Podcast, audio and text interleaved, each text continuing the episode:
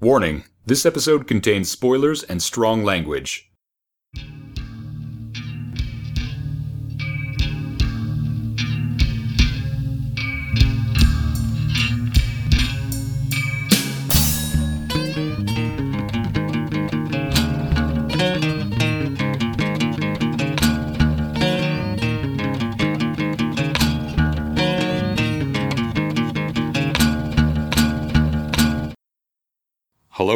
And welcome to a very special mini-sode of Masters of Carpentry. I am Alex. Julia will not be joining us for this particular episode, but joined with me, as always, is my co-host, Noel. Yes, we are here to discuss Thing from Another World from 1951. And yeah, this is going to be interesting. It's a little halfway episode between Johnocrypha and Masters of Carpentry. Mm-hmm. Not quite one, not quite the other. We'll, we'll have a little fun here. A little surprise, a little Kinder Egg surprise. Yes.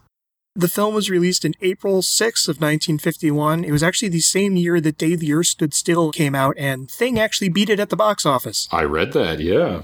Impressive. Probably the most prominent person to mention about the film is Howard Hawks who produced the film and some debate did more. In a career spanning from 1926 to 1977, Hawks was one of Hollywood's earliest A-list directors, with classics to his name such as Scarface, Bringing Up Baby, Only Angels Have Wings, His Girl Friday, Sergeant York, The Big Sleep, Red River, I Was a Male War Bride, Rio Bravo, Hatari, El Dorado, and Rio Lobo. The film was directed by Christian Nyby, who was Hawks' editor on four films, this was Nyby's directorial debut, and he went on to a long career directing television with episodes among Gunsmoke, Wagon Train, Twilight Zone, Lassie, I Spy, Bonanza, and The Six Million Dollar Man. And the big debate is how much of this film was actually directed by Nyby and how much was actually directed by Hawks. And it's hmm. kind of a interesting mirror of that. Did Spielberg direct Poltergeist or did Tobe Hooper? Mm-hmm. It's split between the actors. Some of the actors say it was all Howard Hawks. Some of the actors say it was all Christian Nyby. Christian Nyby himself said he directed it, but Hawks was on set all the time, was supervising, and Nyby idolized Hawks hmm. and would always go to Hawks to get feedback and opinions, but Hawks would still let Nyby have the final say.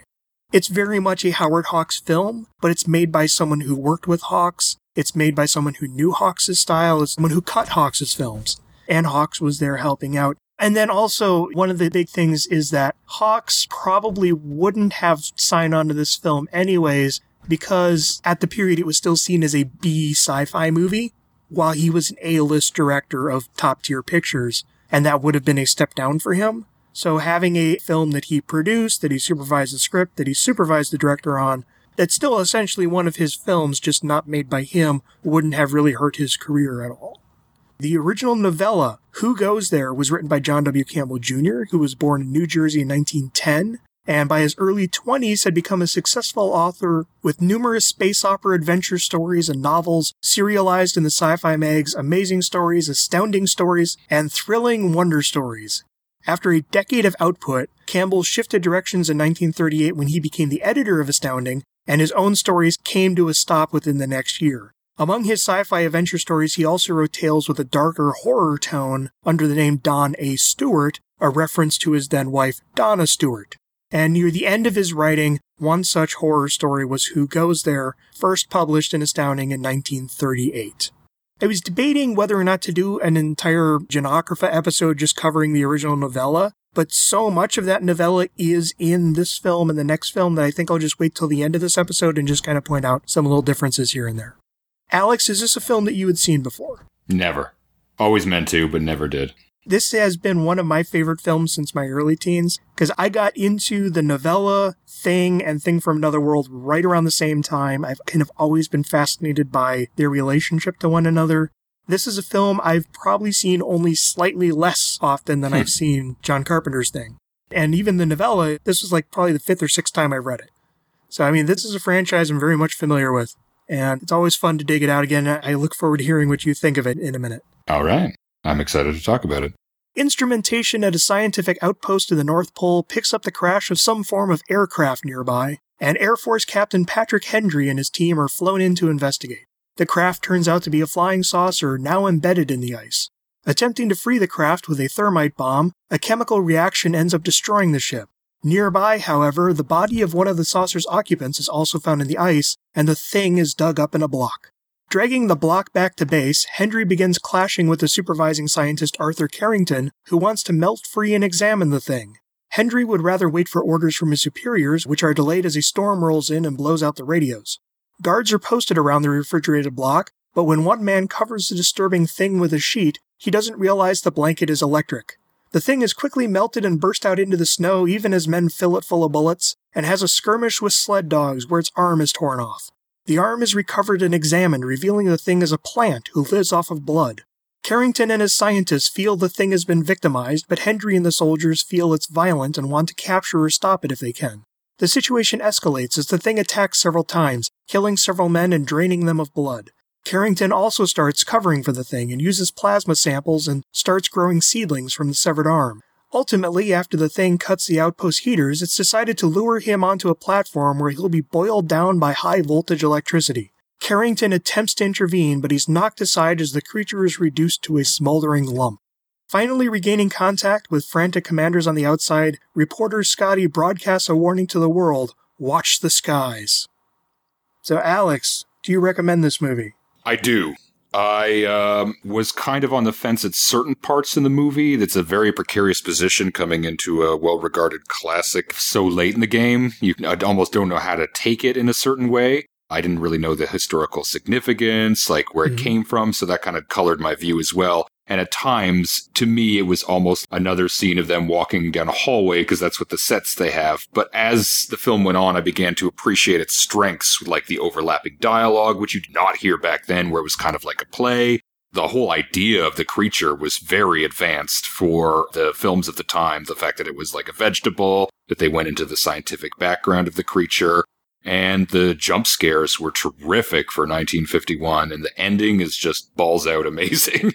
I also recommend the film too. The science of its science fiction is a little hit or miss, wishy washy, but so little of the film is about that. I just appreciated that it took a different term other than just like alien from another planet, that they were actually trying to go through like the biology of it. And a lot of it, of course, doesn't make any sense. But, uh, What I like is that the characters are fully acknowledging. Now, wait, you're talking about a carrot? yeah, exactly. they can joke about it, which is another thing I really liked about the movie. It has a great sense of humor. I love the pace of it. Hawks has always had a very simple style. Mhm. There's nothing really flashy about his camera work, but he stages things very well. Like as you said, like a play. Like even during the big climax, where it's just basically a single shot down a single hallway as people are coming left and right, up and down, setting up the tracks, Mhm. you know, setting up all the insulation. What I love is how crowded this cast is too. Yes. It's like 20, 25 people all like usually gathered in a room versus this one thing.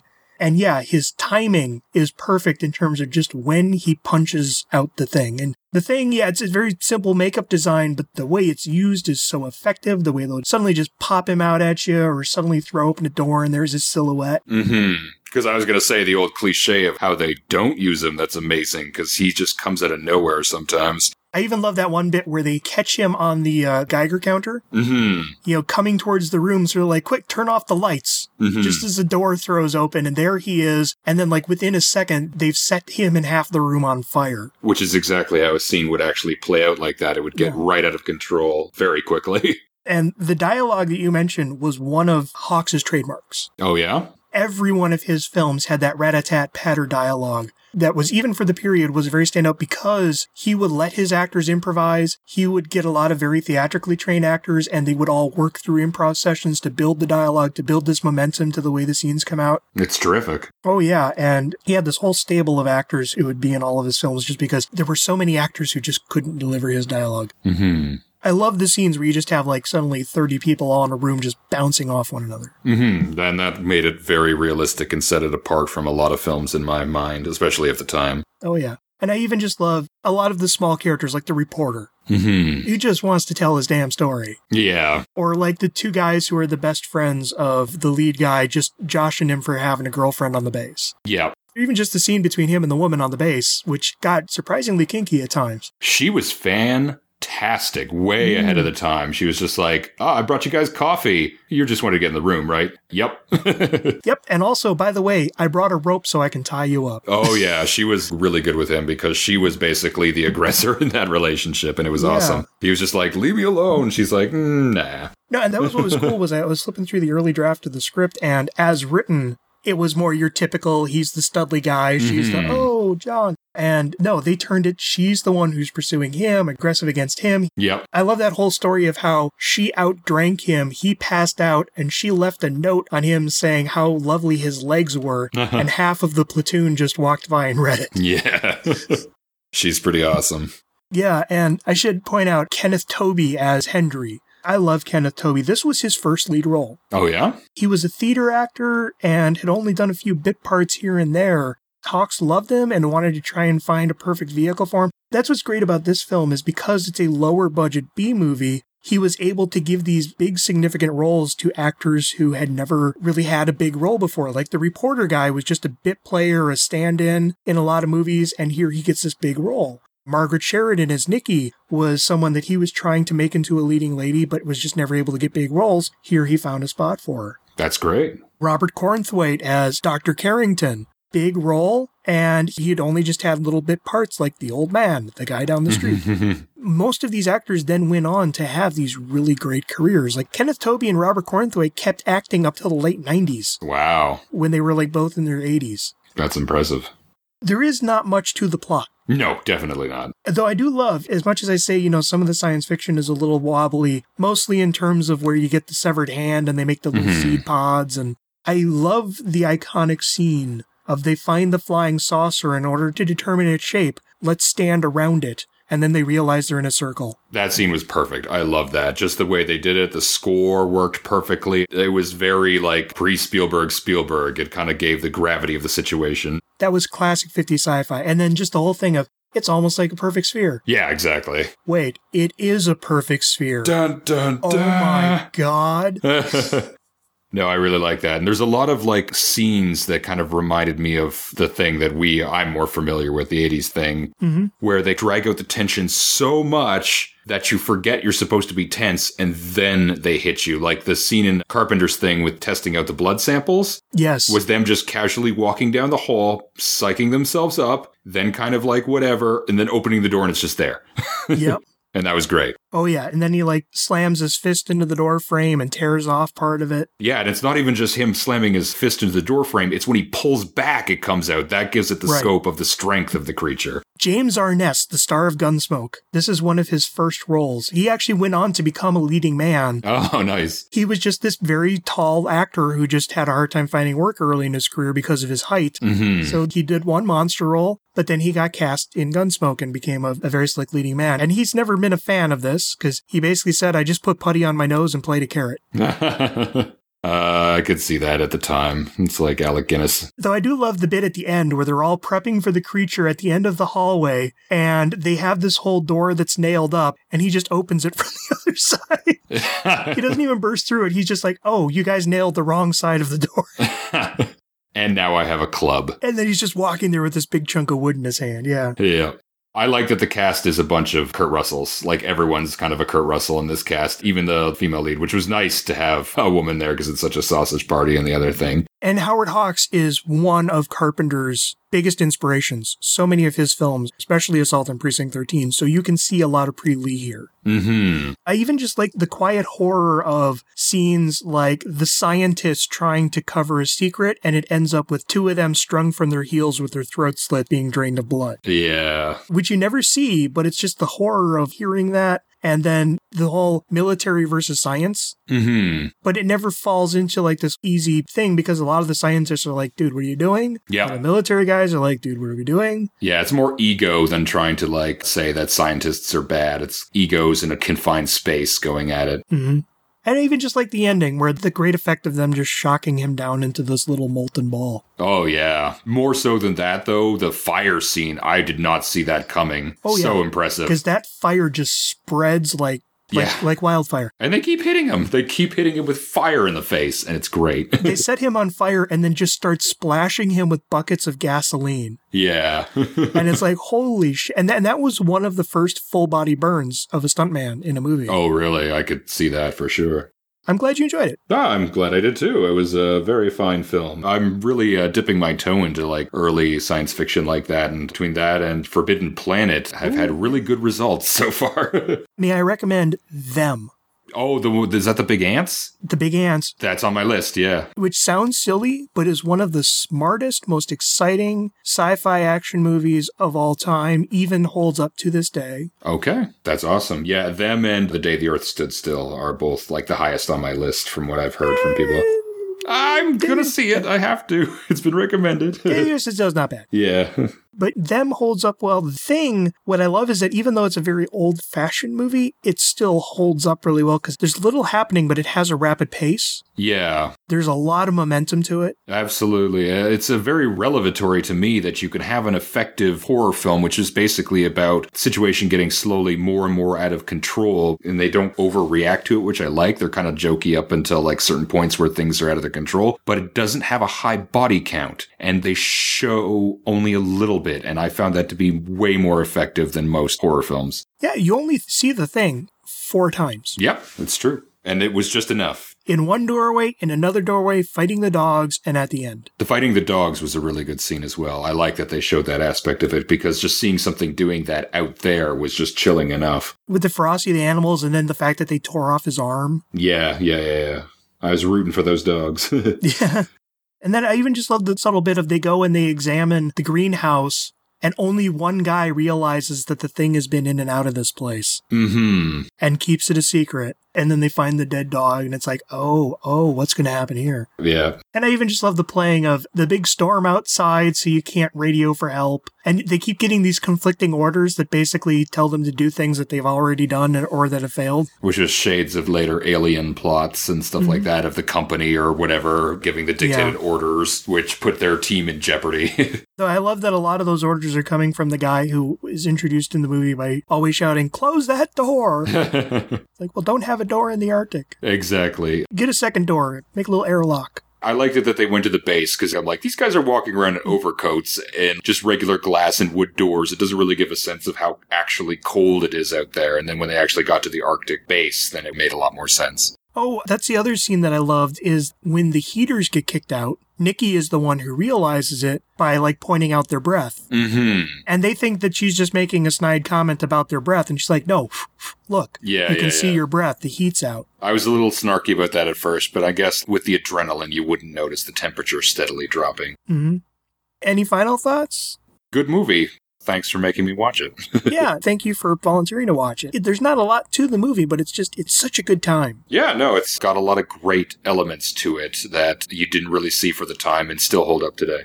Just to get into the novella a bit, I'm not going to get into the whole novella because this is where you get into the tricky things of is this a remake or is this not? Because the first five chapters are this movie, Okay. and the remainder of the novella is the John Carpenter movie. Okay. The novella is the characters from the John Carpenter movie. You have McCready, you have Blair, you have Knowles, you have all those characters. Mm. But it's a scientific outpost in the Arctic. hmm It's in the 30s, so they don't have all the radar, they don't have all the runways and all that stuff, but they do have weather equipment. It's scientists who are out there studying the weather, and their magnometers lead them to this crashed craft that has been there for thousands, if not millions of years. They actually dig up the creature first, which they discover by accidentally planting a pickaxe in its head. And they see the craft and they're almost at the craft and they can see the craft door is open. And they're just looking into the craft when they set off the thermite. And then the ship goes up and what's a great scene is that because they had already dug out the creature by this point as the ship goes up it lights up the ice so you can see that there's like seven other creatures around the ship Oh, man. but they're all pulled into the explosion that takes out the ship except for the one hmm in the novella, the creature is described as kind of almost golem like, this kind of shriveled, gnarly thing with blazing red eyes, a snarling mouth, and blue worms for hair. Hmm. As they get back to the base, you start to get the arguments between them in terms of do we thaw it out, do we not thaw it out? And it's decided we should thaw it out because there's no way we would get this hunk of ice to the mainland with limited refrigeration and preserve it. So they basically want to take the creature apart, dissect it, and pickle it in jars as much as they can.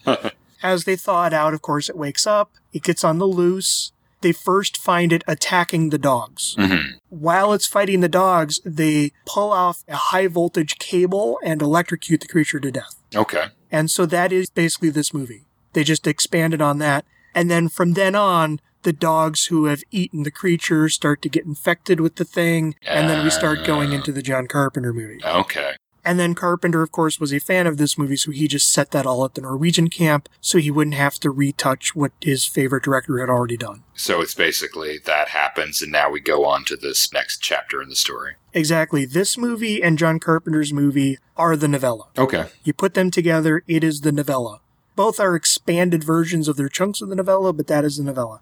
The prequel movie is an entirely different thing that we will get to later, but yeah. Mm-hmm. So, anyways, I think that's all I have to say. Yep. Same for me. Well, I think that wraps up this episode of Masters of Johnocrypha Carpentry, somewhere in the middle mishmash thingy. Bonus episode. We'll, we'll end it on that.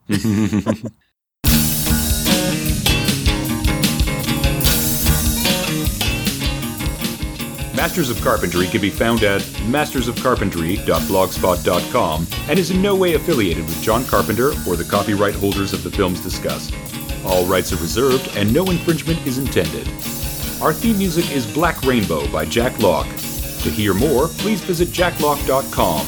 That's J A K L O C K E dot com.